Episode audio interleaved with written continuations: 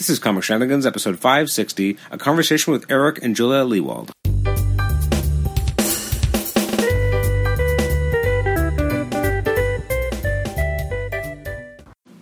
Welcome to the Comic Shenanigans podcast. I'm your host, Adam Chapman. This is episode 560. It's my conversation with Eric and Julia Lewald. They are the uh, two of the primary writing forces uh, behind the X Men animated series from 1992. Um, I got the chance to sit down and chat with them today, um, and uh, I think you're really going to enjoy this episode. Um, we talk about a lot about X Men animated series, but also a lot about animation in general. Uh, their work on various different projects, as well as working on Young Hercules, um, Beetlejuice, some of the Disney afternoon shows from the early 90s. Um, uh, let's see, Gargoyles, um, and a few other projects. So uh, I think you're really going to enjoy this. Uh, this is a fun episode. I do recommend, however, that you go out and uh, you purchase their book um, previously on X Men, uh, the making of an animated series. It is an absolute must have book. Uh, if you are a fan of the X Men animated series and you don't already own this, that is a, an error you must fix. Um, it is a fascinating look at how the book, uh, sorry, how the uh, TV show happened, how it was produced, how it almost you know didn't get produced multiple times. Uh, we reference some things um, as opposed to just having them re-explain things that are on the book. Uh, we at times refer to elements of the book or uh, stories, and then they expand a little bit further. So I do very much recommend that you pick up this book and give it a read. Um, it is helpful to have read it before this conversation, but you don't need to. Uh, but I do recommend you go and read it. Um, as I said, it's it's a really fascinating read. Uh, I couldn't put it down. Just all the the hijinks that were kind of going on behind the scenes of trying to put together this show. And uh, as we kind of say a few times in the interview, um, it's almost um, a miracle that it ended up happening and uh, being put together as well as it as it did. Uh, and a lot of that is uh, is thanks to Eric. Um, you know, we mentioned in the show he wasn't really an X Men fan, didn't really have a, a, personal affinity with the characters at all. Yet he still wanted to put together a really good product that was different and that took itself seriously. And it's part of why it endures and why it was such a success. Um, and it's kind of fascinating that you know it wasn't it wasn't someone who was a lifelong fan who kind of came to it with that. That being said, there was other fans uh, of the X Men who were involved in the creative process, obviously. But um, you know, he's one of the guys at the top of the you know the writing pile, and uh, he didn't have that personal affinity. So it's really interesting. Anyways, I'm going to get out of the way and let you uh, listen to this great interview. But you can email me at comicshenanigans at gmail.com, like the show on Facebook, rate and review us on iTunes, subscribe to us on iTunes, and also listen to us on Stitcher. Uh, thanks again for downloading this episode, and uh, let's jump right into the conversation with Eric and Julia Lewald. Eric and Julia, welcome to the Comic Shenanigans Show. How are you today? Fine, thank you so much. Thanks for having us, Adam. We really appreciate it. Absolutely. Well, I'm super excited. I, I feel like uh, I was I was telling my wife before uh, we started recording today that you know I that if if she has anyone to blame for my love of comics, she should blame you guys because you know without the entry point of the X Men, who knows if I would have become as big a comic book fan as I did. Uh, so without your show, m- maybe I wouldn't have uh, a basement full of comics. yeah, we, we we hear that a lot. I mean, it was, it was something that was, when we were doing the show, the network said, "Look, guys." Uh, it's, it's, a popular comic, but that maybe means five or ten percent of the people tuning in are going to know what this is. So be prepared to try to have the show make sense to people that don't know the comic and that this is their first introduction to it. So we were kind of aware that it might be uh, an intro for a lot of people. Well, it def- definitely was for me and my friends. Um, so I obviously want to talk to you about X Men, but I also want to talk to you about a lot of other things. I mean, uh, just even looking at your credits, I want to talk about Young Hercules. I want to talk about the Avengers show, but uh, specifically, I also uh, want to talk about uh, the recent book that you guys put out, or that you put out, Eric, previously on X Men: The Making of an Animated Series. When it came out, all I could think of is why didn't this come out earlier? it's so great. Thank you so much for asking that, for having that opinion about the matter. Yes. Yeah, I think we just uh, I was too lazy, and uh, you know we had all the stuff, and I think we actually the nice part is I think we were still busy, you know, working on other shows. And finally, we hit a real serious lull. And Julia looked at me and said, "Look, we've got every script and every board and every memo that for every episode. Why don't you, you know, if, if you don't write this book, nobody will." So that was it was her doing that it, that it came about. And actually, it was about um, around the, the timing of the 20th anniversary, which was five years ago. Okay. And just looking around and realizing no one is celebrating the show. You know, Batman was getting attention as it deserves, and other shows that have been around, but no one was yeah. saying boo about poor X Men. And X Men are kind of fallen between two companies, with you know, with Fox having the TV and movie rights, and Disney and Marvel having the comic book rights. It they they're, they they haven't really been supporting it or promoting it. They've actually been killing off some X Men. It seems like so. When we try when we try to get in touch with either of the, you know, nobody was really interested in promoting this, so we just kind of had to do it ourselves. That's so mind-boggling to me because I mean, like I, I, everyone I've spoken to, I've like I've recommended the book to a ton of people, and a lot of them have, have, picked it up, and I've been giving it for, for presents for like Christmas and and on birthdays because um, if anyone has ever watched your show, they have to read your book. I mean, it's absolutely fascinating. All the crazy hoops you guys had to jump through, um, all the you know the you you go through all the different major crises in the beginning of the, the making of the show, and it's just it makes me appreciate it all the more that it even exists. Well, that's gratifying because you're absolutely right. It has no business existing. yeah, it's like being inside politics or something. When you're on the inside, you see all the stuff that can go wrong and all the all the, the near misses, and it's it's it's sobering. It really makes you appreciate when a show actually not only survives to get on the air, but actually functions properly or close to what you intended once it gets there. There's it's such a challenging business. There's so many people involved that that was that was probably my biggest takeaway from writing the book was realizing if any couple of these people of the dozens involved had been the wrong person, uh, the show wouldn't have worked, and we wouldn't be talking about it now. We were we were lucky. Mm-hmm. Well, let me ask a, a very broad question. Um, so, there's a lot of like really interesting uh, anecdotes and things that come out in the course of your book. When you were putting it together, was there anything in particular that you were like, you know what, this is going to blow someone's mind? Like, is there some of like so the kind of the hidden stories that you in particular thought, well, this is really going to shock people and surprise people? Well, I, I will admit to sort of um, questioning the wisdom of putting in uh, in any issue that occurred with Dear Stan Lee. He, you know, he was uh, the, the, the man that made Marvel. But uh, I think it was only it, it, I think it was only fair that, that Eric addressed some of the issues that had the problems that had come up because uh, that's part of what made the show happen. Yeah, I th- and I think uh, are so many people. Uh, I, I, think most everybody comes up pretty well in the book. I think the thing that was the biggest surprise for me is looking back now that that the world is X Men saturated. There are probably a billion people that will recognize the X Men today. Just going back and rem- remembering, uh, only you know only comic book people knew them, and they weren't. And Marvel wasn't part of wasn't part of the culture. They were just part of the comic book culture, and how how oddly difficult it was to convince people out here in Hollywood that this would be had a smallest chance of being successful. And you know, I mean, from from today's perspective, that's the I think the thing that hits me hardest when when you're involved in a show. There's going to be stuff, you know, you're going to ruffle each other's feathers. You're going to have mm-hmm. creative differences. Those things are are normal.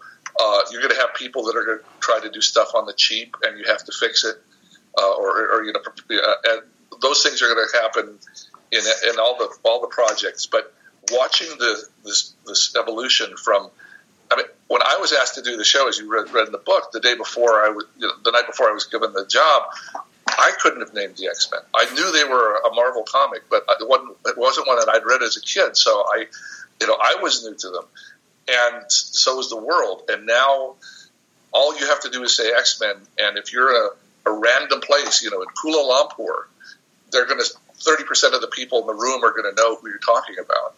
It's just it's it's part of the culture now, which is to, to us fascinating.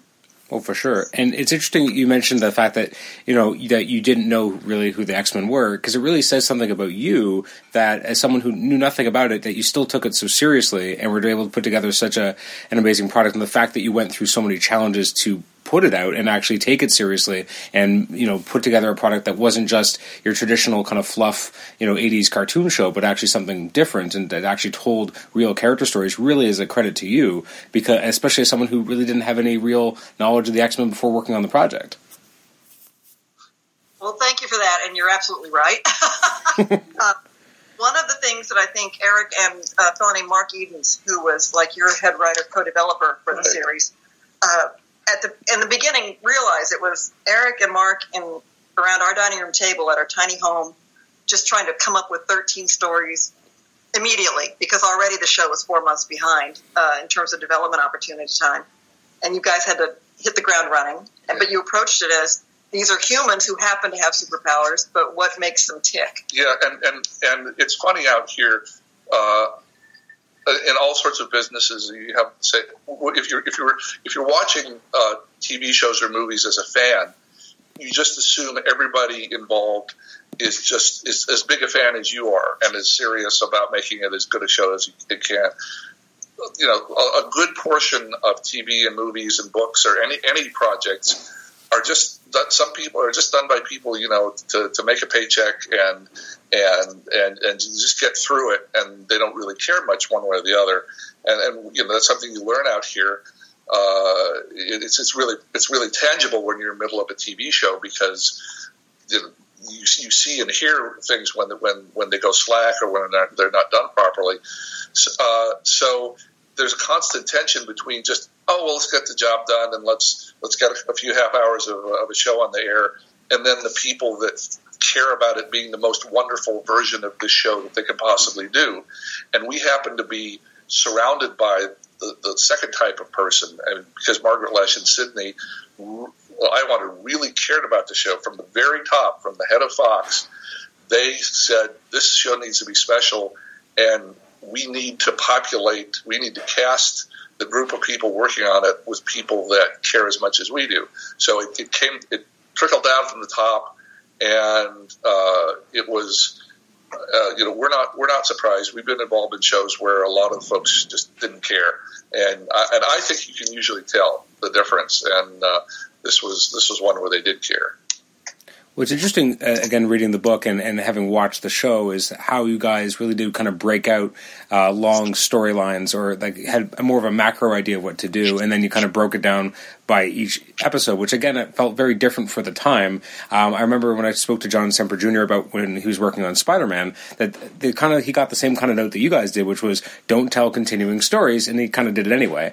Um, and and by the time they kind of noticed it, it was just kind of too late. What was it like to actually try and create a direction like that, where you were creating a serial animated television show at that point in time when that really wasn't a thing? Well, one thing that uh, it's hard to realize now, but looking back, um, Eric, when you got the phone call and had that first meeting, it was with the understanding that the show would only last 13 episodes. No one involved was signed for longer than 13 episodes, uh, which is a whole story unto itself. But as far as what would those 13 stories be, you and Mark made a conscious decision yeah. to tell as many complicated stories as you could. Yeah, yeah. Uh, there was there was an absolute negotiation and discussion. Will Meugniot, thank goodness for him pushing this. We had the second person at Fox, which is Sidney Iwanter, who believed in serialized storytelling. He said the best of, of 80s and early 90s television, dramatic television, our television, uh, are continuing stories. Uh, like the Hill Street Blues and, and those kind of things, uh, St. Elsewhere, that kind of story. Uh, so, so he was pushing for it all the networks, all the people with money are saying, "Don't do it, don't do it." If you know there are too many downsides, the kids won't care. But Sidney was pushing for it, so Margaret I said, "Fine, we'll try it." Will Meugniot, who was again our supervising producer, uh, and said, "This is the way people learn read comic books they read them in order they read 15 18 issue storylines. And so if we're going to be as true to the comic as we can and he was a lifelong marvel comic guy we're going to have to try this. And so everybody bet on that and we had problems that first season by having you know coming in late and having some episodes that weren't animated very well, and so that that kind of scared them off. And what John, but what John was saying, by the time Spider Man came along, they were just saying, no, look, we tried it with X Men. The it worked wonderfully as far as the storytelling went. They loved the first 13. They loved how the, the connection worked. But they were scared to death that we ended up four months late going on the air and however many hundreds of thousands of dollars that cost them.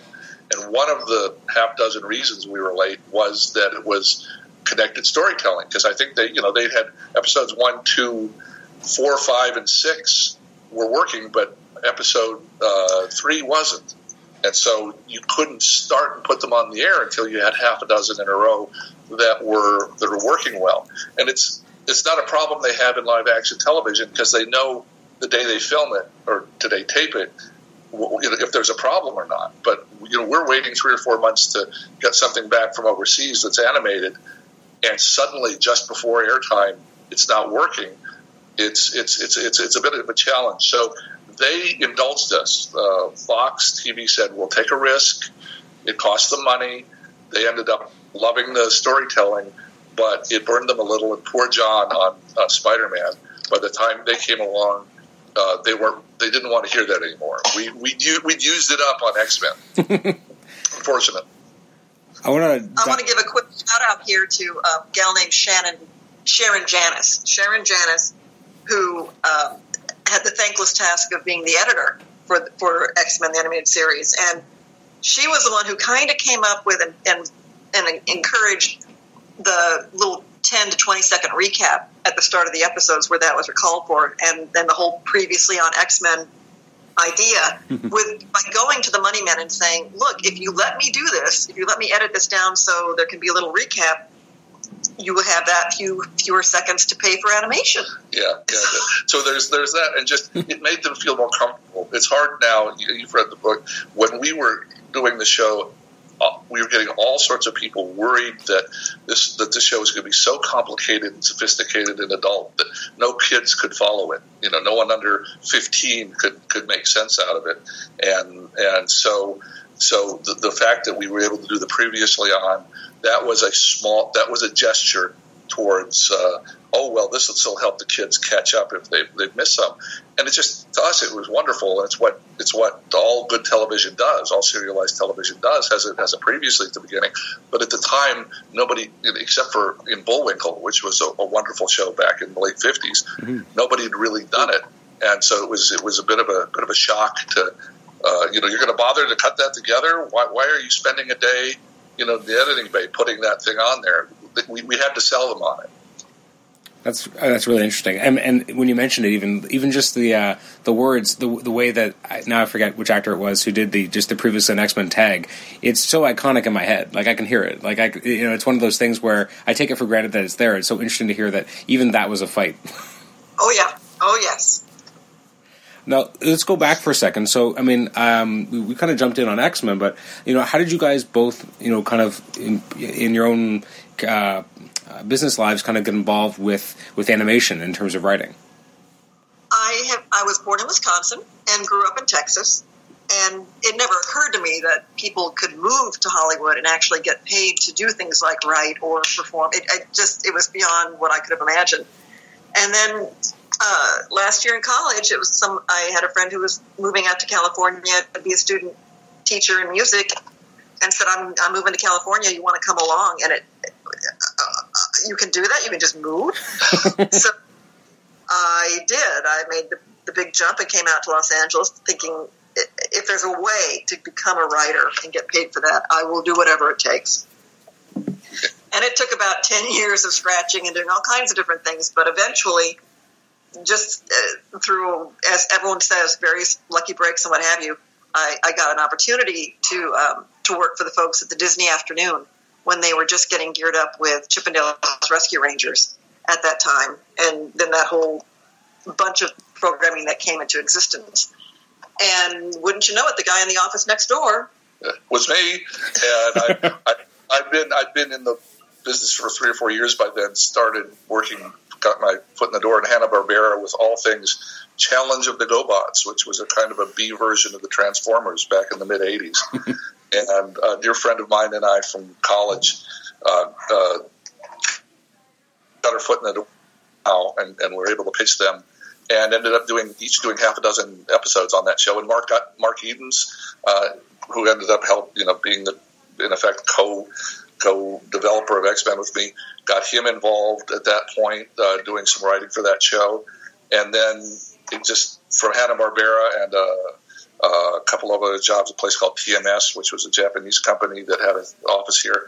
Uh, got got a job at Disney. Uh, they had a wonderful, huge staff at that time, which nobody has anymore. Yeah. Where they must must have been 25 of us writers there on a, on a floor, and you know, 100 artists and lots of really talented people. spending money like maniacs.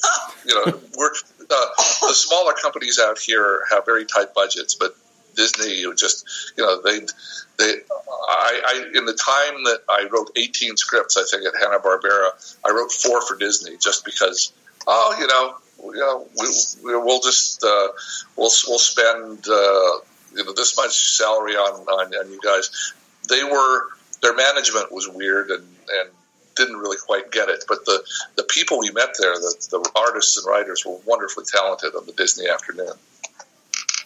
Of the various, I mean, obviously, you guys both worked on a lot of those of those shows. Which show was the one that kind of spoke to you more that, that you really enjoyed writing for the most of the Disney afternoon? I love Chip 'n Dale specifically because it was my first opportunity, and then I got to be on it the longest, I think, and uh, it, it it just it was my way in, and it was the way to stay going, and I just enjoyed that show tremendously. But uh, I think Eric's going to jump in here and yeah. say too that each of us got the chance to work on Winnie the Pooh, which was a high a high watermark. Uh, just such respect for that show and getting a chance to do that and really writing smart for yeah. something that looks deceptively clever uh, was tremendously gratifying. Yeah, yeah.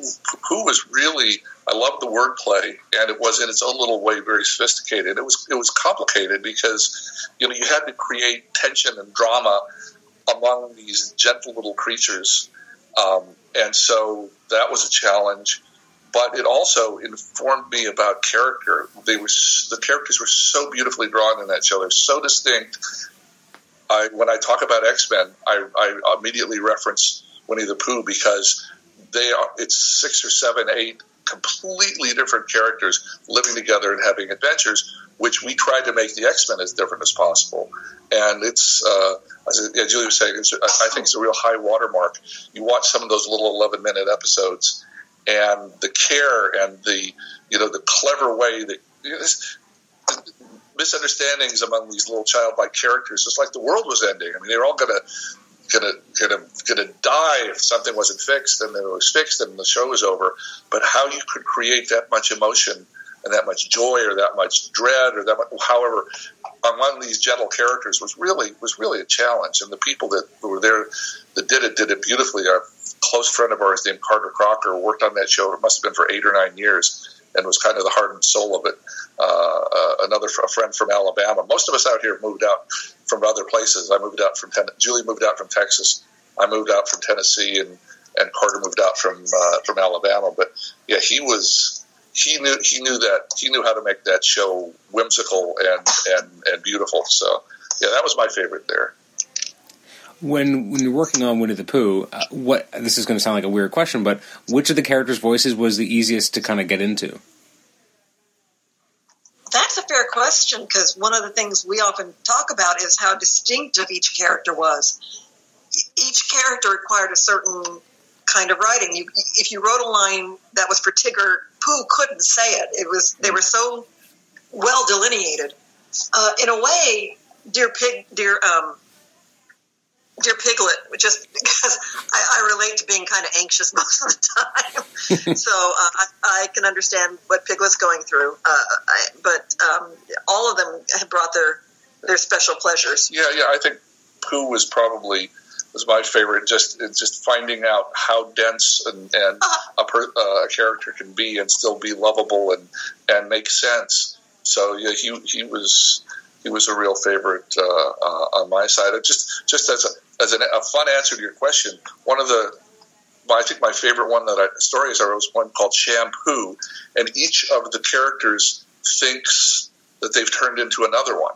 So you've got all these wonderful voice actors doing, you know, you've got like uh, Piglet doing Tigger and Tigger doing Owl. It's it's it all becomes mixed up, and then it all gets set back. You know, it's, it's a huge misunderstanding. But for a short time, for six or seven minutes of the story, each of the characters is speaking in the other character's voice, and that was just incredible fun to write, and obviously it was incredibly fun for the voice actors to do each other uh, when they were uh, so. But it was that was that kind of whimsy, uh, and by the way, that's a direct ripoff from uh, Alice in Wonderland. There's a moment when she's down there where she she can't you know she can't think straight, and she says, "Boy, am I an idiot! The only body this person is this stupid is my friend so and so," and she says, I've been changed for Mabel. I, I can't do my, you know, I, I can't add three and three. I can't do this. Oh my God, I've turned into another human being. And so that that fear that Alice had, again, it was again, you steal from the best.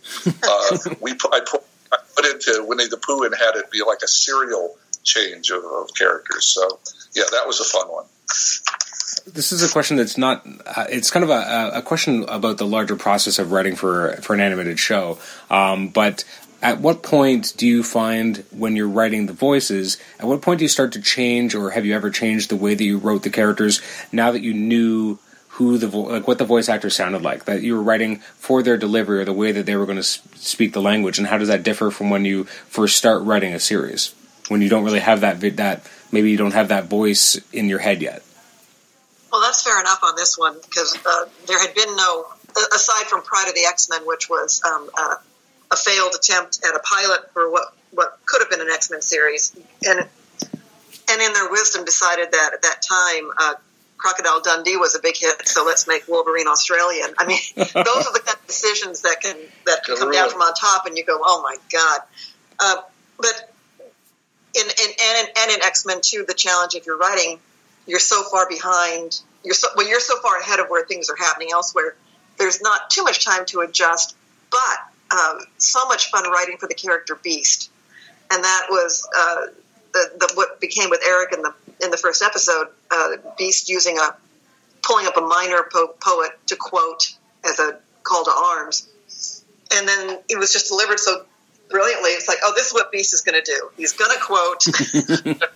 so, so, I mean, to, to, answer the specific question, um, we didn't have a lot of time between where when we were starting to write dialogue and when we had locked the actors in we we laid out the first 13 episodes as store as just you know premises without the, the dialogue in them yet. And we've got and we've done the show Bible. We've got that up to Toronto, where you're sitting right now, where all the cast was, and where they did such a marvelous, incredible job uh, on the voices.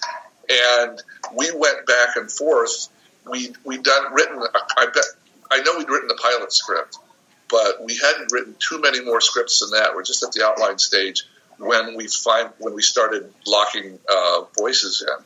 Um, but you know, we we we we have people in our mind like you know Wolverine. I think we, we wrote notes to them about who we had in our head, and you know whether it's Clint Eastwood or Robert Mitchum or whoever whoever the tough guy is in your head that that before you hear Wolverine. Uh, we had certain ideas in our head then as soon as we heard the voice, of course, we and all the writers uh, adapted and, and, and wrote to that voice. But to, you're right, there was about a month there. We, we, we were just imagining it. And I've got a connection for you. I don't know if it was in the book, but Bob Harris. uh, who was the the X Men editor at the time of all the like the three or four X books mm-hmm. in '92, said he had just like a, a religious experience. He had this strange moment where he was in the recording booth, and they were and he was helping with the casting, and he'd hear people deliver X Men lines, Wolverine lines, or Rogue lines, or Storm lines, or whoever, Cyclops.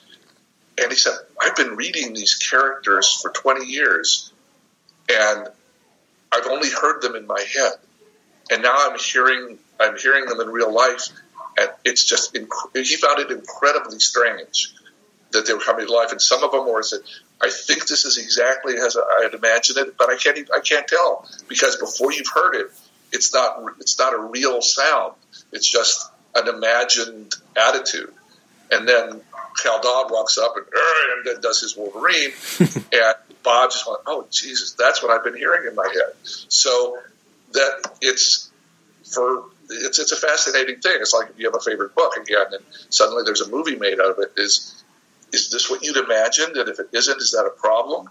Uh, I don't know, but we were we were very lucky with the cast we ended up with. Uh, just just top people. The, you know, I think the, the best your city had to offer, and we're, we're forever in their debt it's interesting because um, so Bob obviously had it from the perspective of someone who had always heard it in his head but never actually heard it, uh, someone say it, and I come at it from uh, and a lot of fans like me who came to your show and as their first kind of major X Men experience, and it's the other way where I cannot read Wolverine without hearing Cal Dodd. Like that's just the voice in my head, and like and I've watched other X Men shows, but the voices in yours, partially you know maybe because I was younger and it was the first thing that was kind of ingrained in my head. I'm always going to hear your cast whenever I read X Men books. It's just the way it's going to be. Just like for me, you know, I as much as I watch the um, in reruns the '60s Spider-Man show, I hear the the uh, John Semper Jr. Spider-Man show. All those voices are those the voices of Spider-Man that I hear, and so it's interesting that you know I, I have the other the other end of uh, Bob Harras's uh, experience, where it's just you guys, your your team is my the voices I hear in my head. Sure. Yeah. Actually, it's interesting. I'm actually going to be speaking with Cal uh, this coming weekend um, uh, about his time on the show. So I'm really excited about uh, uh about having that conversation, and that's going to be kind of crazy. Again, uh, one thing I like about the show is being able to talk to either creators of comics that, that I've loved and enjoyed for years, or like yourselves, people who had a, a, a, big hand in developing big pieces of my childhood or something that made such a big difference to me. So that'll be really strange to uh, have Wolverine on the other end. oh, yeah. He's such a nice guy. yeah, he's wonderful, and and, and yeah, he, he they stun people that, that uh, they're not used to it because you know they're voiceover actors and they're not. It's not like William Shatner walks in a room and everybody knows it's Captain Kirk. People haven't seen Cal. Hundreds of millions of them have listened to him and enjoyed him, and if they heard his voice, it, oh, I, I know that voice. They'll, they'll, but he could, I'm sure, walk in a room almost anywhere and not and not be recognized the way live action performers are. And it's just it's an interesting dis- distinction. I mm-hmm. you know we, we know both we uh, people that are on both sides of that. But uh, I, I just I hope more and more people like you discover Cal and talk to him because you know he's he's a wonderful you know he's a wonderful interview and he did such great work for us. You know we we, we hope he gets more recognition for mm-hmm. it. Yeah, it kind of it's, shocking that he hasn't been around. That I haven't used him more. I, am excited to talk to him and just be like, what, what kind of happened there that he didn't get used more often because you know he was in the first few X Men video games that they used Wolverine's voice. He was obviously like on your show, and then you know where has like why haven't we been able to hear more of him as Wolverine when he's everyone's Wolverine? Like for most people, that's that's the that's the voice they hear. So it's kind of it's really fascinating. I'm excited to talk to him about that. Um, yeah, uh, that's going to be really interesting. So I'm excited to uh, to do that. And it was really interesting just to hear, you know, in your book when you kind of actually have the interviews with all the different kind of creative types who worked on the show, especially with the voice actors and actors, and kind of getting into kind of the nuts and bolts of what brought them to the project and how they worked on it. It's really interesting because they all came from such different places and not from the typical kind of voice acting schools. Yeah. That's true. That's true. Specifically in Toronto, uh, the the theater world is is where the, the, the talent for this yeah. mostly came from. Yeah, and, and, and he and he coming from from being a jazz singer and and knowing people like and uh, Cyclops having done jingles, you know, on, on the radio or television ads, and and uh, Rogue, who was doing some live action television, but you know was has started her interest in politics. I mean, you have people from all over.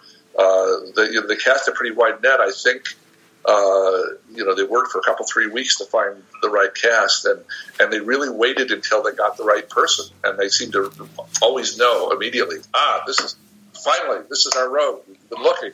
It's just, it's her. So, but it took that kind of search because the first time, okay, it's a cartoon show. All right, here are the voices we have available. Mm-hmm. And, uh, and and to their credit, that's you know they weren't no one was trying to be difficult. It's just they, they couldn't wrap their heads around what this project was trying it, to be. It was so oddly different in terms of the writing that mm-hmm. it took that first misstep of them not quite getting how adult and serious and, and straight we wanted it played and dramatic we wanted it played, and which is which was nice because that means it meant that after stumbling the first time, everybody went up and tripled their efforts. They said, "Okay, we we we didn't get it right. We're going to work at this until we get the perfect person for every for every character, and they really did. That's one of the revelations from your book that I found so interesting was both that part with the fact that you know the, the first time that they kind of did the casting, your guys are like, whoa, whoa, this is this is this is jokey, this is campy, that's that doesn't work. That was a really interesting revelation that you guys even had that process and the way that you ended up having to kind of um, stretch the net in terms of the type of talent you were bringing in to be on the show was really interesting. But what I also thought was fascinating was the kind of the game of chicken that was played when they wanted to reject all the Jim Lee designs because he was no longer with the company, and that you guys kind of put together the kind of the 70s 80ish kind of campy version of x-men and kind of said like hope hopefully they'll you know want to go with the jim lee designs. That is fascinating to me that that was even a thing. Like that that game of chicken was played and that thankfully you guys won. Oh yeah. It was it was shocking to me. I didn't I w- I wasn't even told about it at the time. We were so the writers and i were so working so hard getting the scripts that i maybe heard something about uh, just a, a, an offhand comment about there may be some issue with the designs, and okay, well, don't talk to me about it. Fix, you know. That's on you. We write. Yeah, yeah. so, so I didn't know the full story until I did the book, and Will tell me, oh yeah, it wasn't just a small thing. It was going to ruin the show. They were going to make us have to re- you know, do redo a month's work, and it was just it was it was just going to be awful. And so I, you know, he took that he took that risk. He took that risk handing sincerely handing in some terrible designs in the hope that people would be so horrified that they'd stay with the old ones, and it worked. And it just it's a it's a fun it's a fun bit of human psychology that okay you're gonna you're gonna ruin the show. I'll show you to ruin the show, uh, and it worked. But it speaks to also the folks involved with the show who really were willing to literally put their jobs on the line, and it, I mean it was amazing how many folks who were in the right place at, at that moment, but who said, no, this is not how we're going to do it, or yes, this is how we will do it, or I walk. And it, it yeah, a lot, a lot of people in Will's position look. Uh, I've got a show to get out. I don't care how they want me to design this thing. I'll do it upside down. Uh, just, just, just sign off on it and let's make a show. And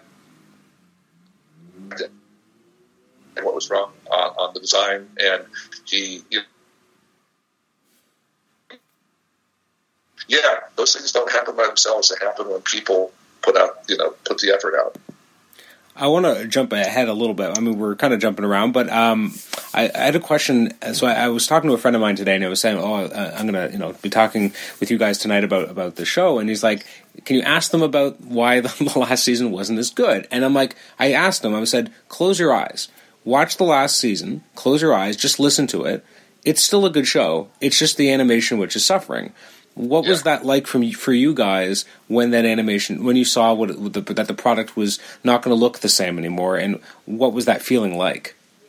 There's a certain irony in that being a part of something that's considered a hit show, and and the excitement that comes with that, and then the the dawning that the folks in charge of the money are are tightening the spigot at every opportunity. In other words, you, it might be nice to think, oh, more money will be spent on this project because it's a hit, and instead it was the exact opposite. Yeah, it was, it was reversed. The, at the time, again, it takes it takes so many months. We, would finished the writing of the, of the last season, and we, and we were on to another project when I, you know, we finally saw some animation. You know, a few months later, and at that point, it was just what you know what uh, this is this isn't quite right. This is you know, some of them were better than others that last season but most of them were pretty were pretty lame uh, as far as the animation went and far as the design went.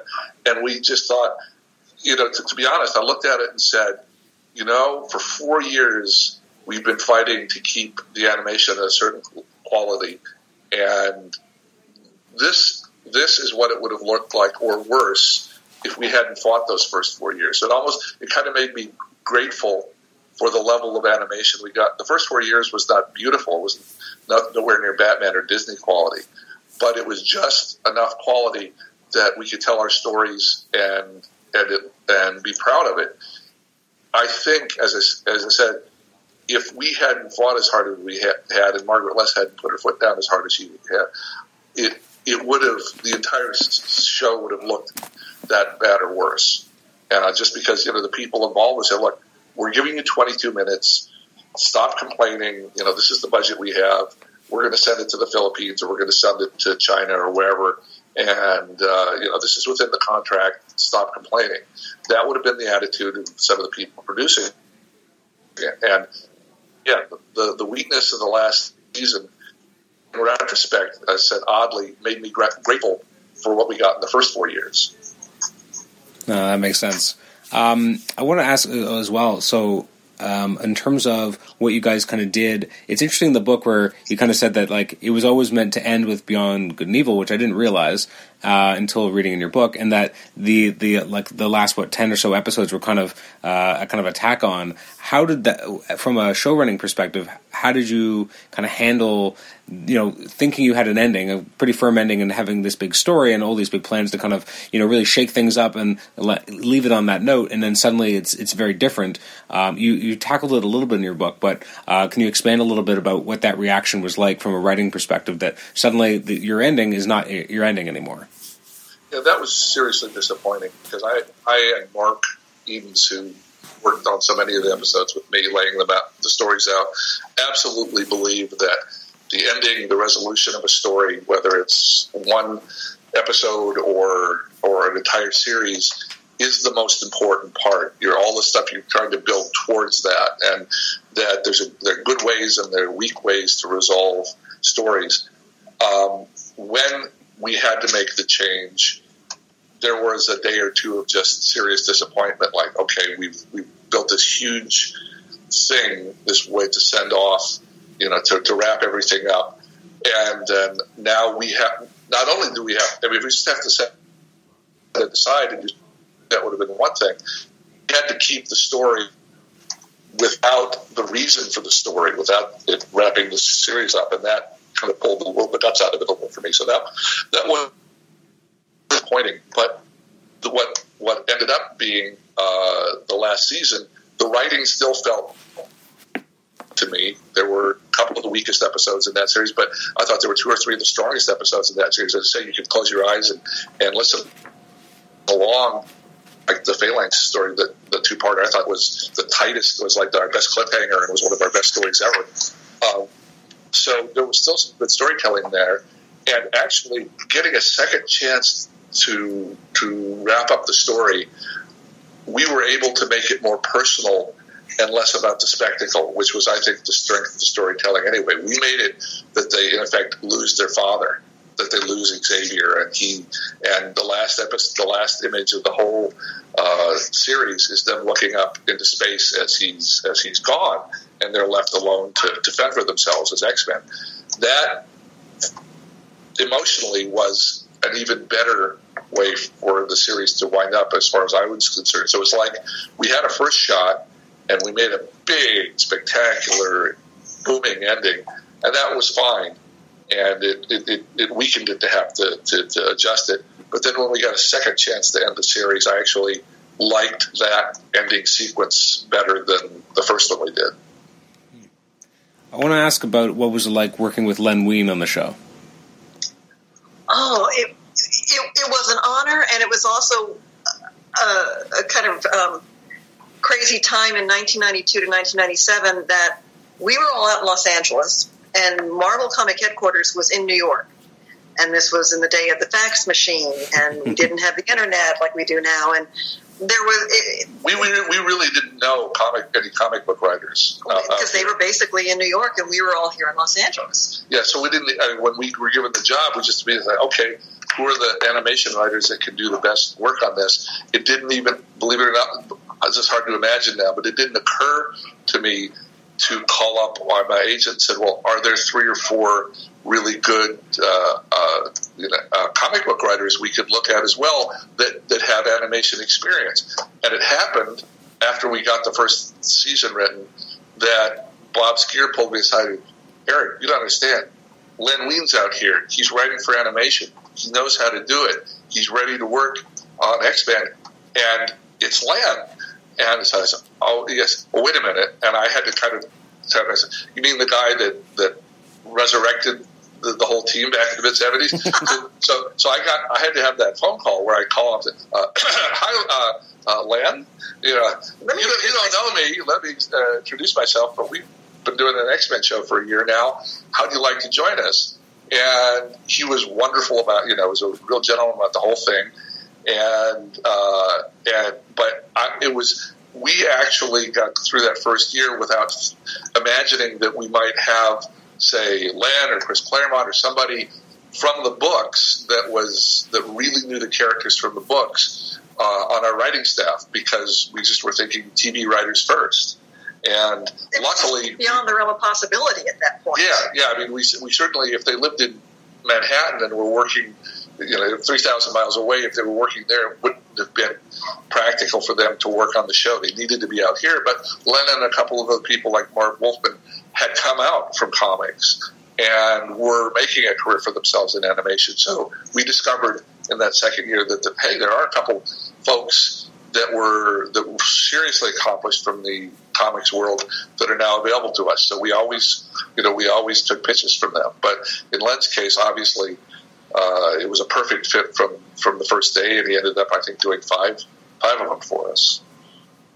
Now, one of the episodes he wrote was the Captain America episode. I'm curious, um, given that period, was it difficult to convince them to let you use Captain America? Because I mean, I guess I, I've coming at it as a in the period where you know everyone has different licenses, and I'm kind of used to that. You know, the idea of the different kind of silos. So I'm curious what that looked like in you know in the mid '90s, where you guys are like, I want to use Captain America. Was there any pushback about that? Absolutely. yeah, the, the, it took it took a few weeks. Uh, Len, I, I talked to Len and I said, "Look, we've got one more season to go. Um, would you like another assignment?" And he said, "Yeah, I'd like to come back, but you know, the story I'd really like to tell is about Wolverine and Captain America back in the war." And I said, "Oh God, I'd love to do that one. You know, they're not they wouldn't weren't letting us use any other Marvel characters. They weren't letting us use most of the people from the X Men. Yeah. You're right. Everything was licensed." And so we had to have a couple weeks of you know lawyers going back and forth till finally okay Marvel had wrote up a contract to allow him this one time in our show to, to do the same thing with uh, John Semper with the crossover episode with X Men and Spider Man. They had to work you know all the attorneys had to sit down for a couple weeks and work it all out. But yes, it came from me asking Len if what kind of what uh, episode he'd like to write he said Captain America. We passed it up the line, and they came back and said, "Well, we'll we'll we'll, we'll, we'll let you do it this one time." So it was very. You're right. It wasn't a casual. Now, I, I, this kind of dovetails, but I mean, a few years later, you're working on the Avengers show. How did your involvement in that kind of come about? Was it a natural kind of segue, or is it because I think uh, I read somewhere that like, it was kind of all new people, like it was all different. It, it was. It, it was. It was one of those. We we have had and we had a great relationship with, with the folks at, at Fox Kids, and you know, uh, always excited to go in and, and, and, and meet with them about a potential project. And okay, the Avengers. Well, this will be fun. and then that first meeting, okay, so we're going to use. Oh, so we go in assuming It's going to be the real Avengers. so we get to work with, Cap, with Captain America. We get to work Thor with and Thor. Hulk. And, And as we're listing these names off, they go, "We're not using Captain America. Okay, we're not using Thor. Okay, we're not. Everyone we listed, we're not no using. Iron Man, no Hulk. Yeah. No, yeah, and, and, and it was a they they it, instead it's they, they had some weird idea that they were saving them for each for their own series. That was the phrase, saving them. as as if as if if we used them, we'd use them up. Which looking at the way Marvel cross purposes things today is it was crazy. It was it was silly, and so so we're in the room with with these people and basically saying you want to do the Avengers, but without the six or seven main Avengers. So it's like the Ant Man and Wasp show, and they said, "Yeah, yeah, oh, oh but it's still it's going to be wonderful. Everybody loves the event. Is going to love the Avengers." And we kind of, you know, we didn't quite get what they wanted from the get go, and they were new people. It wasn't. It was Chaim Saban without Margaret Loesch and Sidney Iwanter. Yeah, they We didn't. We didn't have the bosses, you know, deciding how you know what what the show should be like that we'd had before. We were felt like we were kind of at cross purposes with the people. Uh, so uh, you know, I say Chaim, it was Avi Arad, it was uh, some you know new executives at the the network that was showing it. It wasn't. It besides being missing the main Avengers. it was we were missing our colleagues. Yeah. And we it was it was uh, I think probably slightly bigger budget and and I'm sure some of the animation holds up nicely, but we actually you know we, we got involved in it. We were being good soldiers and we wrote the scripts. You know, it's, it's very similar staff of writers that we used on X Men. We we you know we wrote the scripts as well as we thought we could, but I don't think we ever connected with those kind of sub Avengers or B team Avengers uh, anywhere near the way we did uh, on X Men, and we knew it while we were doing it, and wished we could fix it, but it was just a case of well, it wasn't our show to decide the creative direction on. Do we want to do it or not? And we said, okay, well, we'll, we'll do what we can. And as a result, it's not one that we look back to, you know, fondly either for the experience of writing it or for the results of it. Either well. Hmm. Now, now, a question. It's interesting. Like, so when when you got brought on that book and you uh, sorry on that title or that show, sorry, um, and you kind of mentioned that you you weren't kind of running it. What was that like to go from kind of being the you know the guy on X Men uh, to not being the guy on Avengers? I mean, obviously there's a lot of different projects you worked on as well, but what was it like in particular, just because of the proximity of it being a related comic book property from the same publisher?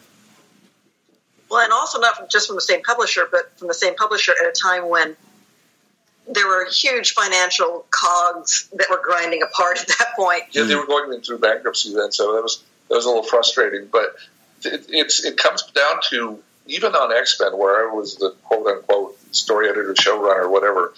Uh, if uh, the people that really had the creative power were the people at Fox, were Sid, Sydney and Margaret, and if Sydney had wanted uh, wanted me to do a you know completely different X Men, that's what I would be have been paid to do. I was basically working for for Fox creatively. Interesting. Marvel was at such a point there; they didn't understand there was there'd be any interest or any profit in working with Hollywood, so they didn't have basically have a uh, a veto power and everything. They were advisors. It was Fox's show, not Marvel's, and Marvel suggested things, and they were wonderfully supportive. Uh, the guys I worked with, like Bob Harras and Joe Calamari, but it was X Men was Fox's show, and then by the time we got to Avengers, it was Marvel's show, and that was one of the things that was different. I mean, it uh, and and so it wasn't. The, I was just we were, we were getting our marching orders from different people, and you know, who the general the general person in charge matters a lot. And it wasn't a happy marriage in that regard. Uh, a lot of different cooks in the kitchen now, and uh, those were the, the, results. Yeah. So is it? It's it. You know, we, we it's it's weird. You know, you sometimes you don't know if a show is going to work out or not. In that case, we knew we knew from the beginning it was going to be a bit of a bit of a struggle, and it's just it's the nature of being a professional. You know, you're working for somebody it's not your money and it's not your property, and you're doing the best you can, but you don't have the control. So, uh, uh, I mean, honestly, we didn't. I didn't have complete control over X Men either, but I was lucky enough to have the person above me uh, as very much like minded and somebody that I res- whose taste I respected that well. So that's again, that's the kind of luck that you get where you get a not only a good property but the right person that you're working for, the right boss. Mm-hmm. To go back to X Men, when you guys got the green light to do, I think it was like the thirty something episode Order All at Once. Um, how how very how varied were your emotions between oh my god I have to fill all this material and thank goodness we have this much space to t- to actually tell this material. And, and after the first thirteen, there was um, serious question, you know, whether the show would go forward again. And it's kind of like Eric and I were each moving forward onto other projects at that point. And then the word came back, yay, it's a hit, it's a big hit, we're going to go forward. In which case, that is a question of sort of getting the band back together. but, and, and some of them were available, some folks were not. Um, yeah, yeah, it wasn't the, the, the, the real re- reaction we got was it was 99% excitement and not dread um, it was because think of Julie and I had two little toddler baby children, and we do piecework. We just do you know one job at a time. and you, you know you go times without work, and suddenly being told you have 39, you know, you, you've got 39 assignments uh, guaranteed to you. It's wonderful. It could have been on a show that we were indifferent about, but it happened to be the show that we loved. We said, oh, great. So we were A, excited that we are getting a chance to tell 39 more stories, and B, excited that we are going to have like a year and a half, two years work to, you know, to, to pay the, the mortgage and, and support our family. So it was good, good, good, good, good, good. It wasn't, it, it honestly didn't feel, uh, probably should have felt intimidating looking back at it. That that's that's a lot of stories to decide. But as you may remember from the book, we were kind of given said, look, we've got the Phoenix and the Dark Phoenix, and that they're both long. They should each be at least four parters. So there's there's a chunk of your 39 right there. So that was that was a nice start. That was a nice well. Uh, there's eight eight or nine half hours we don't have to worry about coming up with. But really, the worry was minor. The excitement was major. In in the book, in the book, when you break down the original Phoenix Saga and kind of summarize all the points that could be dropped, I found it was actually really interesting to kind of look at that storyline with a, a, very different set of eyes. Uh, to be like, well, what would actually work in a different medium, and what was just superfluous, and what was just of the time? Because at the time, Chris Claremont was just kind of, you know, throwing things together. He had an idea what he wanted, but he was also just kind of, he was like playing jazz. They were just kind of doing stuff, but they had an idea, but a lot of it was kind of improvised. Um, so I really liked in your book where you're kind of breaking down everything that happened and kind of saying, well, this doesn't need to be there, this doesn't need to be there, and actually kind of streamlining it into something that would actually make sense for a multi-part, uh, you know, a, a television episode, and it still holds together extremely well. And in fact, in some ways, almost better than the original because you guys knew exactly what you were doing right from the beginning. That was you mentioned Len Wein, and just going back to that, um, the uh, writing for a comic book it, it, takes a different set of muscles than writing for an animated show, and that takes a different set of muscles from writing for a live action show, and all these different types of writing. And not everyone. Uh, I've never had the opportunity, but I've never tried to write a comic book, and that's again a very different way of um, presenting material. Len Wein could just flow back and forth. He could he could write comic books. He could edit them. He could edit them, and then he could write you know for television as well. In something like the Phoenix Saga or Days of Future Past, which I got to work on, you have to fill 22 minutes of airtime for each part of the show versus however many pages are in the book and you know how many how much internal dialogue is going on for your characters. It's a, it's a different way of getting the story out there. So it, it takes appreciating what medium you're in. It takes being aware of what for television or say for the comic book or for just animation or just live action but it's a, it's a serious set of muscles to, to figure out what works, like in the Dark Phoenix saga. Yeah, and, and that was a, that was a thing that you're right. Chris was really seemed to be experimenting with a lot uh, in in that in that era of the book, where he'd get four or five different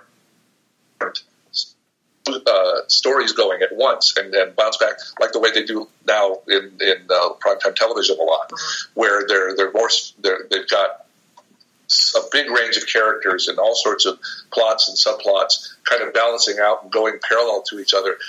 At some point, wrapping up in in in, in, a, in a, a, nice resolution. Um, we really, uh, you're right about the streamlining.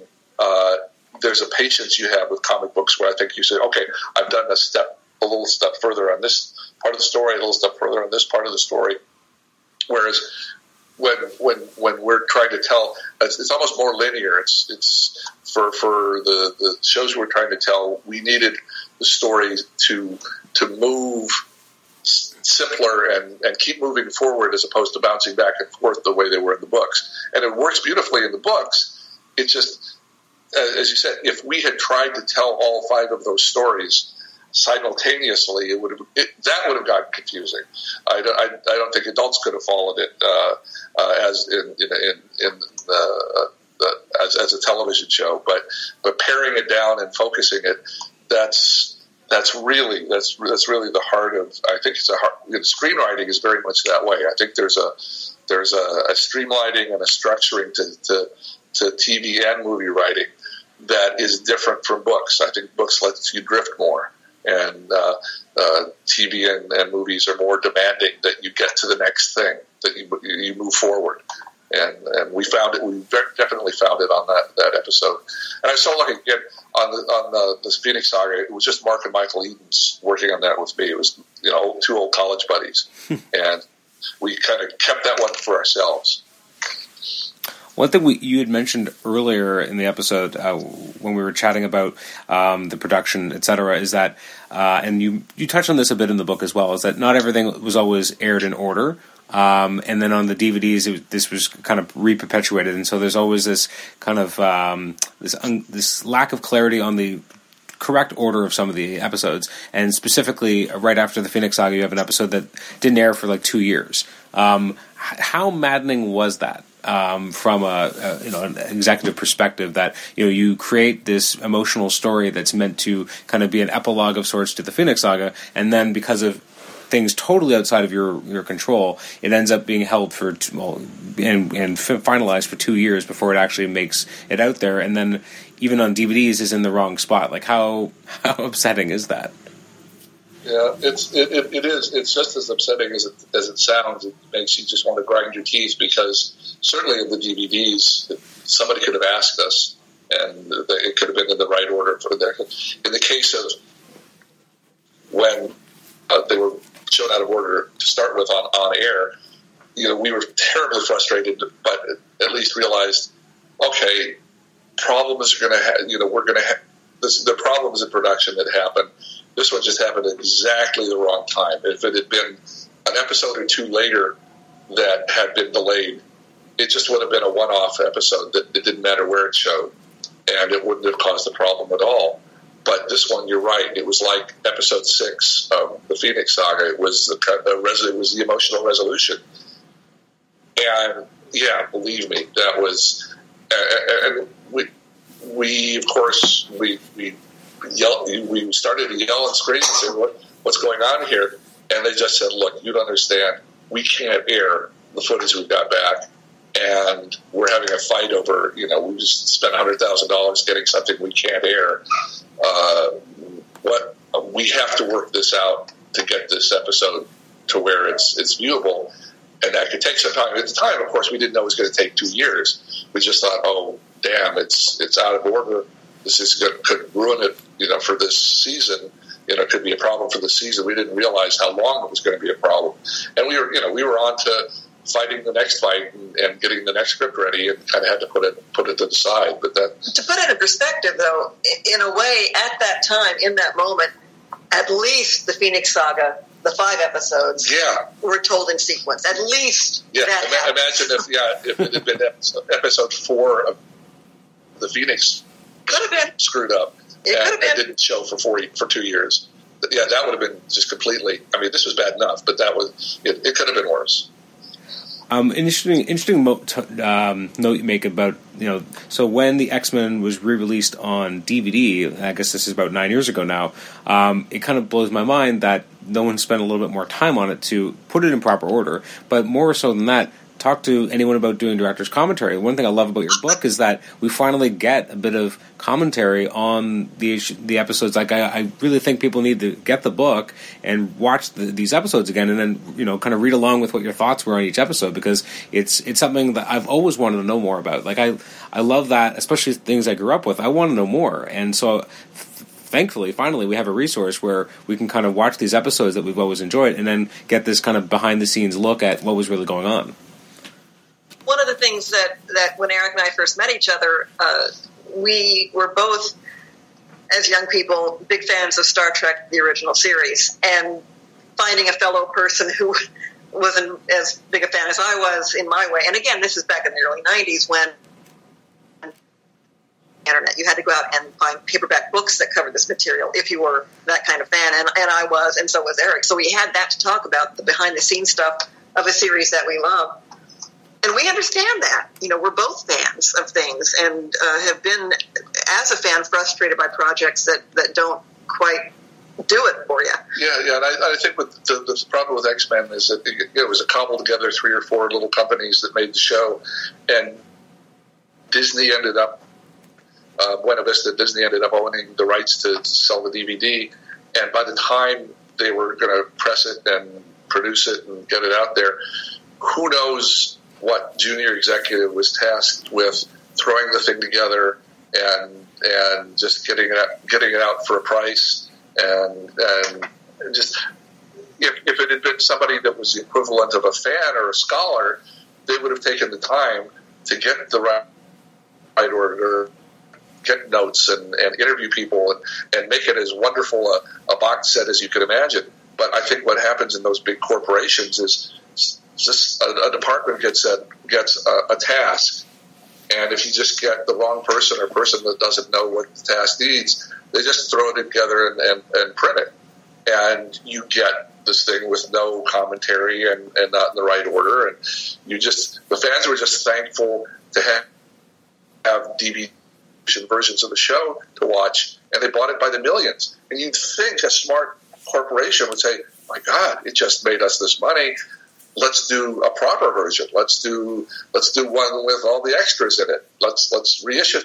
And I think it's just Disney is so huge, it just gets lost in the shuffle.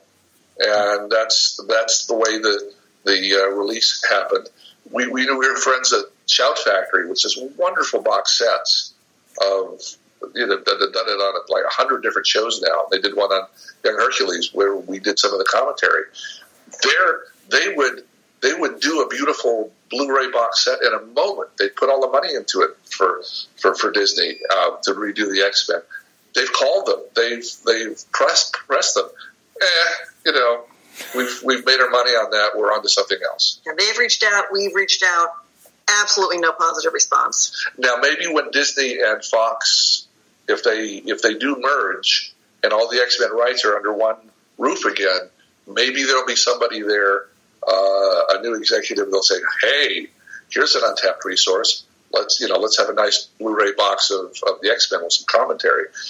That would be wonderful, but we're we're not holding our breath. We you know we just it, it's it's a shame, but that's what it is.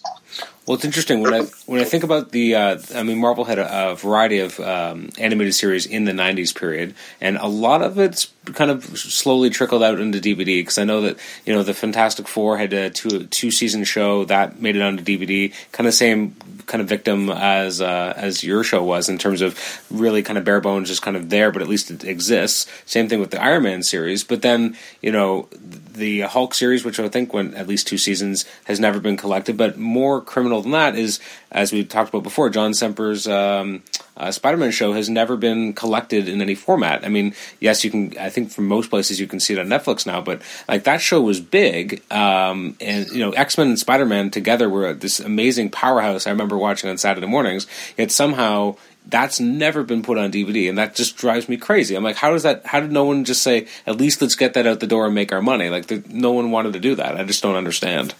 We don't either. We don't either. We we, we, tr- we try, and it, again, it may be that you know what Columbia, Sony has the movies, and Disney has the TV show, or it, who know I, who knows why it didn't go forward, or the wrong executive was there when the decision was made. It's it, it's fans have one perspective. You know, we, when we appreciate shows, we have one perspective, mm. and it seems common sense. And then there's the business people that may just not get it you know, just no matter how much you try to get tell them, they just don't get it. Now, I want to ask, how did you become involved with uh, uh, Gargoyles: The Goliath Chronicles, and what was that like? Because I mean, I, have always been confused. Is it a sequel series to the original, or is it just a rebranding for you know after the first couple seasons? A, as a as a fan, I, I, admit I don't really know the answer. It's re- it's, it's really pretty simple. They uh, Disney had done the like 65 episodes, had done a full run of the original, the, the one that Greg Weisman worked on, and the people at Disney when they did it there, and had worked with them on other shows. And when Disney got ABC, when they suddenly grabbed a, a network, uh, the television network to have, they said, okay, we've got to fill it with stuff. And so, what, what do we got? Okay, well, we got Gargoyles here. Yeah, but that's been playing, you know, five days a week in syndication. Uh, and so Michael Eisner just said, okay, freshen it up a little, change it around a little, maybe I'm, you know, just come up with a with a new slant. You know, maybe they're it's modern day or whatever. You know, just change it somehow give it a different, give it a, a fresh title, and maybe people will tune in. So with that level of planning, uh, luckily, uh, uh, a dear friend of ours, Jay Fukuda, was the executive on that. Who's also the executive on RoboCop Alpha Commando that we did for him. Uh, he just called me and said, uh, "We're going to do, thir- you know, going to do a season of uh, a new version of Gargoyles, and Greg's not available, or Greg's not interested, or they're not interested, whatever." So the person that did Gargoyles wasn't up to do this new revision. And so would I like to do it? And yeah, I did. And just, I love, Jay's a fabulous person to work for. So I said, oh yeah, I'll do it in a second. And, uh, it was, uh, I think for the people that love gargoyles, I think it, it didn't fit. It didn't work. It didn't suit their mythos. They, it was so different. It went from being something a little bit uh, supernatural and and old world and sort of operatic. Yeah, so, something a little larger than life uh, to something more down to earth, more you know, more X Men and I just you know I'm not sure who it. You know, uh, I think we did some good writing on it. Julia did a couple episodes. Uh, there again, we had some top people writing on, on episodes, and we had more money than we're used to. Yeah. the, the, the budgets there, even though they weren't as big as some of the Disney shows, it was a nice uh, a nice uh, A list budget. So so it was it was a happy experience. But I could see if you were a fan, you'd ask, why did they change this? Why did they do this new thing? It's different from the old one, but I don't. It's not better than the old one where I could see how it be how it could be confusing, and I don't. That was the, the choice. Just the head of the studio said, "Eh, do a different one." You know, uh, maybe maybe put it in the U.S. Maybe put it there in Manhattan instead of call it the Goliath Chronicles. Yeah, call it the Goliath Chronicles. okay. And so that's why there's that pondering of the universe at the beginning by Goliath each week, which actually I enjoyed doing. I enjoyed him you know, being able to have a little monologue there at the, at the head that kind of prefaced the story. I mean, that was that was fun writing, but I just don't. I don't think it was Fisher fowl. I think it kind of it was. Uh, you know, it, as I say, I, I don't know that it, it, it makes the fans of the original series very happy when when you were working on that again, coming onto uh, a series where you already have like established voices, and you, again to kind of kind of go back to the question about what it was like to kind of write for those characters uh, when the voices are already very pronounced. Was that relatively simple to kind of jump into in terms of nailing the voices, or was that still kind of a work in progress when you took it over? It was simple, but they just they had different uh, since they had different issues, you know, mundane, everyday you know, dealing with criminals and police forces. I mean, things that were they were dealing with different issues. The the, the voices, the, the, they were such good voices. I mean, Disney gets top people. It's like when they're talking about working with Winnie the Pooh, people in town, and so the voices were of such a quality that it, yeah, it just I just think it was probably looking back, it was frustrating figuring out why the series was existing. You know, wh- why were we bothering to do this other than Disney needed to fill out the half hour on eight that they bought it, and that was, I think, like the limit of their creative thinking. Um, I don't know that you know somebody else might have come up with alternative, some other way of using the gargoyles that wasn't the way that the first series did, but was different from what we did that might have been more satisfying. I, I remember the I just remember it as being a challenge. And the train had left the station, and it was just jump on and hang on. Um, I want to go back in, in chronological time because there's one big thing I we haven't talked about at all, but it was obviously a, a, big deal that you guys both worked on Beetlejuice, which was a big deal at the time. But I feel like that's a series that doesn't get any love anymore. It doesn't really get talked about. What was it like working on Beetlejuice? Well, and I'm going to jump out of this one because Eric's the one who took over the reins uh, in the second season when it moved from yeah, well, network to Fox Kids. Yeah, it was it was when Fox Kids was getting started. Uh, it's hard to remember now, but Fox was this tiny little group stations. It was trying to be a full television network, and then in the U.S., The other three had been around for 50 years and were, you know, 98% of the viewers of America were just watching ABC, NBC, and CBS. And here was this little group of independent stations that was trying to make itself into a network.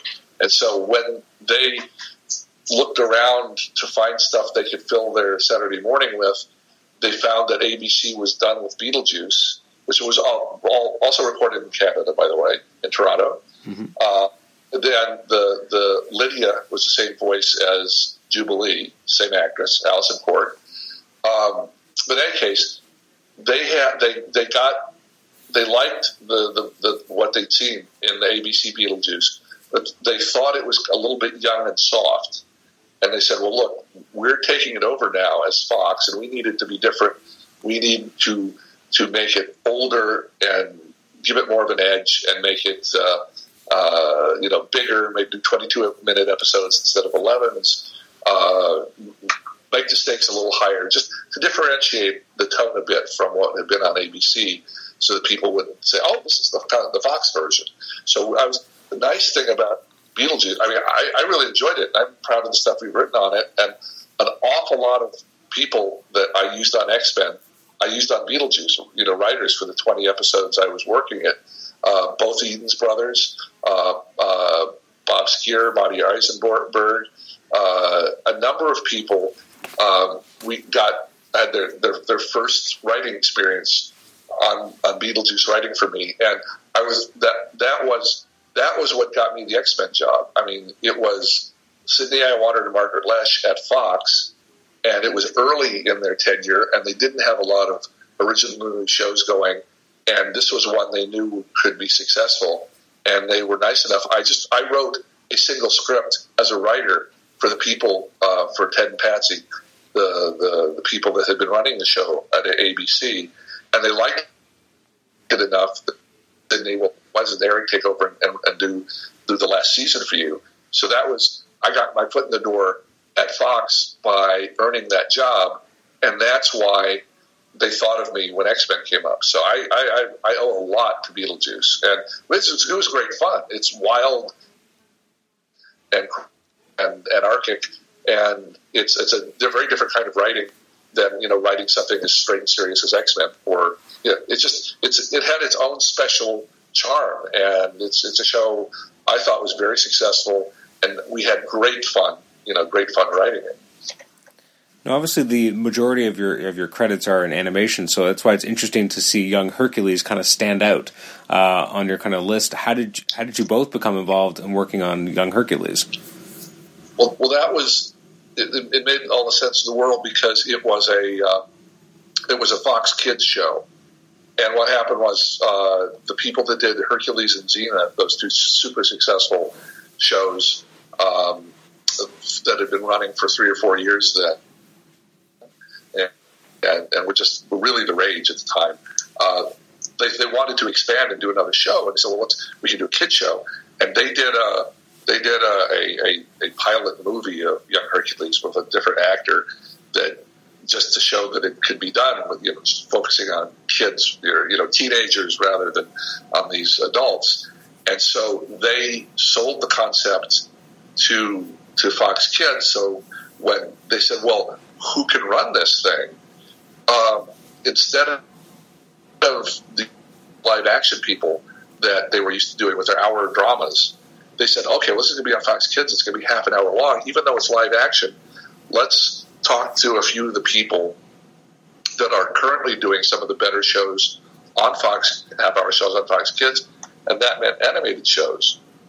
There were four or five of us up for the for the job, and I think the people that were one step ahead of us were also a team that had done uh, uh, animated shows. So so that's the reason that we had got the opportunity. It's because of, of Fox Kids, and and it was it was great fun. It was complete. It was very different writing for live action. And I know this is hard for people that watch live action to imagine, but we found it much simpler. um, an X Men X Men script was forty pages. A Young Hercules script was twenty pages. Oh wow! And it was because with with, with animation, you're trying to communicate to the storyboard artist exactly how everything looks as the action is going forward. And with live action, you've got a director on the set that says, no, no, no, no, no, no, I want to stage this. Just kind of give me the dialogue and give me some spare indications about what each character do with the other one, and I will, you know, I'll put it in the frame. I'll, you know, I'll decide, uh, you know, how this chase is choreographed. Give me a simple, bare, uh, short script with the emotions and the dialogue in it, and I'll stage it. Whereas with animation, if you don't indicate the action that's going on, you know, storyboard artist is staring at it and says, "Okay, the X Men fight X Factor uh, for three for three minutes." how do you stage that? You know, how, it, it really helps, we think anyway, to, to give the artists a lot of detail. And they may change it and improve it. And, uh, uh, but the point is, in animation, we you really need to write for people for the, for the artists, and it's something you don't we didn't have to do with Young Hercules. So even though we had to do two script final two scripts a week for 25 weeks because it was 50 of them, um, it wasn't uh, as much work as trying to find final two animation scripts a week. It was, it, it just, it was, it, it, it was. Well, good thing about what is we could see the footage the next even though I shot it in New Zealand we could see what we'd written and how it worked within a day or two whereas in animation you'd have to we have to write an entire season be done wrap it up and then see if it worked or not because you wouldn't get the animation back to see how your scripts had played. So there's a real challenge in animation where you have to have faith that what you're hearing in your head and what you're seeing in by when you're writing a script actually is working uh, because you're not going to see it for months. Uh, but but yeah, Her- yeah, Hercules and Ryan was great. Julia got to hug him twice. Twice, yes. and young guy, even then you knew he had whatever the magic term is, but he, a hard worker uh, and just a, a, great young, he was 18. painfully young he guy. He just turned 18 when, when he started working. His, his mother went down to New Zealand with him because he was so young. Uh, tall and skinny, they had to like paint muscles on him. Airbrush, airbrush, airbrush yeah. yes. and yet, if you think about it, he he was just about every episode and he had to carry uh, a, a, season of 50 stories and he did without without complaint and yeah. and without weakness. He just didn't matter what kind of story we threw him. Uh, uh, he handled it, and we were we were really impressed with him. This is kind of a weird question, but when you guys were writing the stories for this, was there any uh, sense at the time of trying to kind of keep a continuity or a chronology going with what had happened in the kind of main Her- Hercules uh, series, or was there a, an implied continuity between them at the time? I, I actually can't remember, so I, forgive me if it's if it was obvious. Implied continuity. There were things that we couldn't. We, we were never going to cross paths with young Xena. That just wasn't going to happen. Uh, but uh, in terms of keeping with um, Ares and, and Strife and Discord and, and, those characters, we were able to play with those in a way that remained consistent with what happens later with with with, with Hercules, the legendary journeys, and with Xena. Um, but we, we had a certain amount of free rein there, which was fun. Yeah, yeah. So we, we used a few, obviously similar crews. This, this the same production company there. Uh, a few of the a few of the supporting actors that were overlapped from the main show. But that was there's a real challenge. That one was in terms of tone because Hercules and Xena were pushing the envelope as far as sex and violence went. They were they were as close to an HBO show as you could have on network television at the time. And we were in the kids in the corner. We were in Saturday. We had all these restrictions about what you could and couldn't say and could and couldn't show. And I think uh, while while the, we had a wonderful time writing the stories, I think the Hercules and Xena people never quite understood how different a show it needed to be to to play on on kids TV. Um, so I think that was that. You know, we, we didn't have arguments about it, but I think that was probably a frustration for them. They thought, oh, we'll do a third show and it'll be just like our first two shows. And then they got kind of hit in the face with, well, no, it's there are there are rules at kids TV, and and force of what you put in Hercules and Xena falls outside of them, so we need to pull back on that. But it was a wonderful experience. Oh yeah, we, we loved it. We yeah. loved it. We were so disappointed when they didn't have another season, another fifty, and that was just a business decision. Haim Saban had the had the hot the the, the power to decide that, and he and, didn't have an interest in, and he didn't have a financial interest in uh, in that in uh, Young Hercules, so it, it, wasn't renewed. It was its ratings were great. It was mm-hmm. it was doing wonderfully, yeah. but uh, just a business decision, and that was a shame. We were ready for the next season. Well, th- thankfully Ryan landed on his feet. So, um, now actually, a, a, question about what was it? What was what were your interactions throughout the years with Haim Saban? Um, you you touch on it lightly in the in the book, but um, did you have kind of like how much of it was did you have direct communication? Was it more kind of through different layers and through different levels that you kind of had your interactions? Does that make sense? When we first when, when x-men started which was the first my first experience with him it was more it was more i you actually i actually have a couple meetings with him you know when when we got hired on uh, it was a much it was a much smaller company. He wasn't nearly as rich a person, and so he was more more accessible um, at the time. He actually you know, the, he actually wasn't didn't interfere creatively as far as we you know if we stayed within budget. Uh, uh, he didn't care, so there wasn't a problem of him trying to micromanage the shows we developed. Um, the problem was always he would be telling his his people at various stages, "Oh, do this. Find a way to do this cheaper." That would undermine us. It wasn't. It wasn't. Again, it wasn't creative. It was all financial. And uh, you read in the book, there are people that have trouble with him because uh, he obviously absolutely does not care about the quality of, of what go, goes out uh, to, to, the fans. But at the same time, he he plays pretty straight with you. If he makes a deal with you, he follows through on it. If he's going to, uh, you know, uh, produce your show, he's going to produce your show. There are, uh, he, he's a mixed bag. There are, there are all sorts of stories about Haim, and uh, he's obviously made himself, a, you know, a huge person out here in, in the business.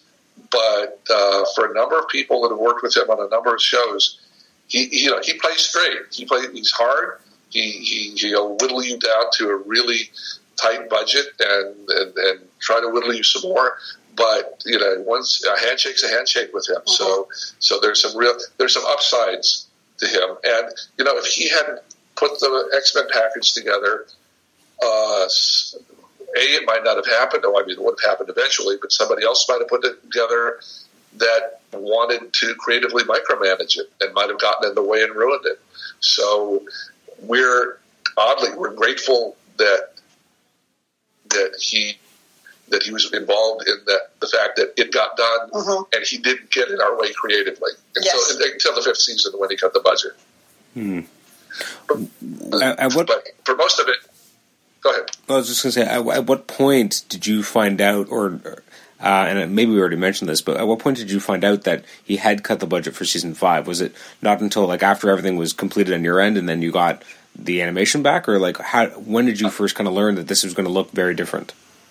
That was it because, as I say, we were on to new projects by then, and the people that the, the production, you know, the Graz people at Graz Entertainment and the other people that were doing the hands-on work in post-production and getting the footage back, those people were struggling with it, and they they weren't they weren't calling us up and saying, oh, Eric, you, are not going to believe this, but the, the, the, fifth season doesn't look right. They were just having to try the best they could. So we just kind of heard it secondhand and really didn't appreciate it until we saw the episodes. Mm.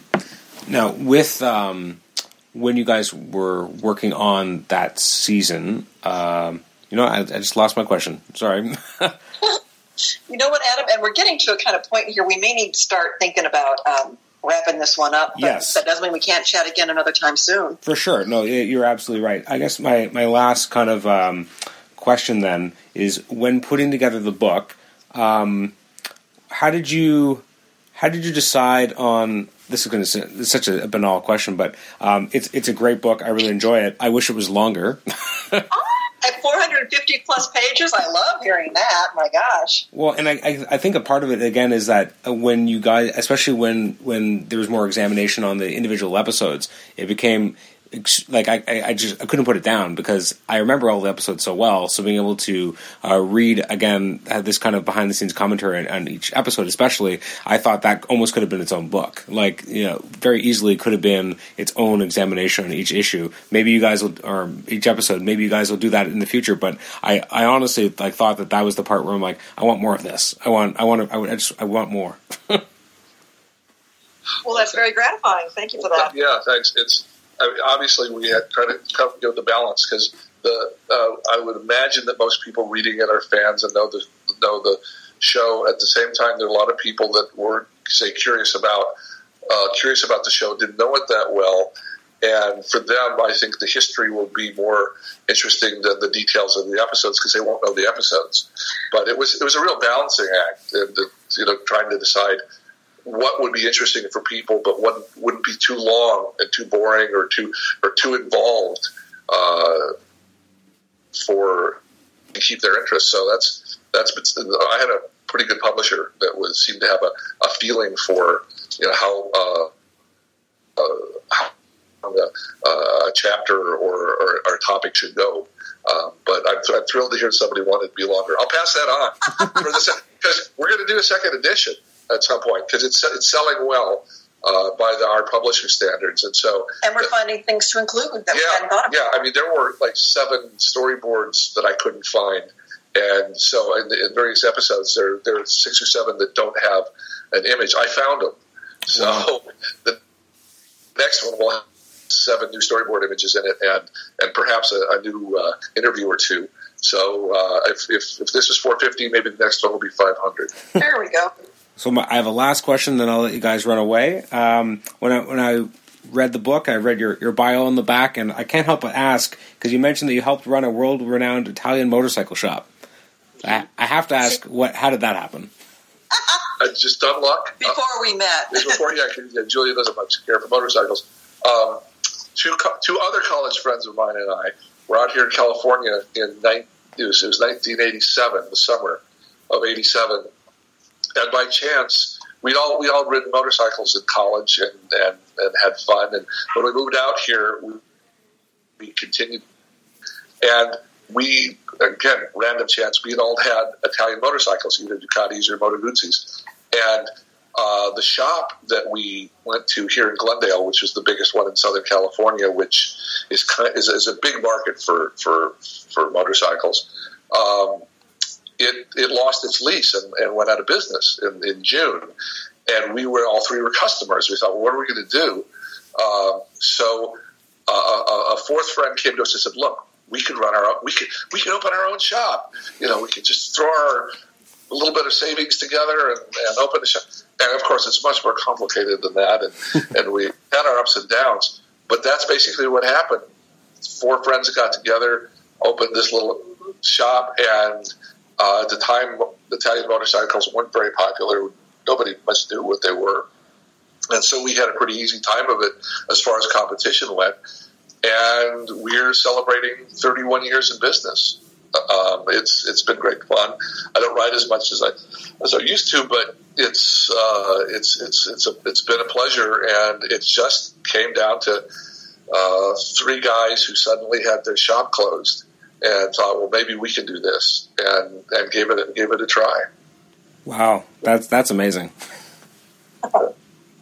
Well, uh, Eric and Julia, thank you so much for uh, for taking the time to chat with me today. And I know we've gone over over an hour and a half now, so thank you so much. I really appreciate it. I know my listeners will as well. And um, if we can ever have you back on the show, I'd love to, and to get even further into uh, into the X Men uh, animated series lore because um, I, I, I don't tire of reading about it. I don't tire about uh, learning more about it. I love hearing behind the scenes, whether it's behind the scenes about particular episodes or just more about the show. I would love to talk more about your interactions with Stan at some point. So if we can ever have you back, I would, I would love that. Okay.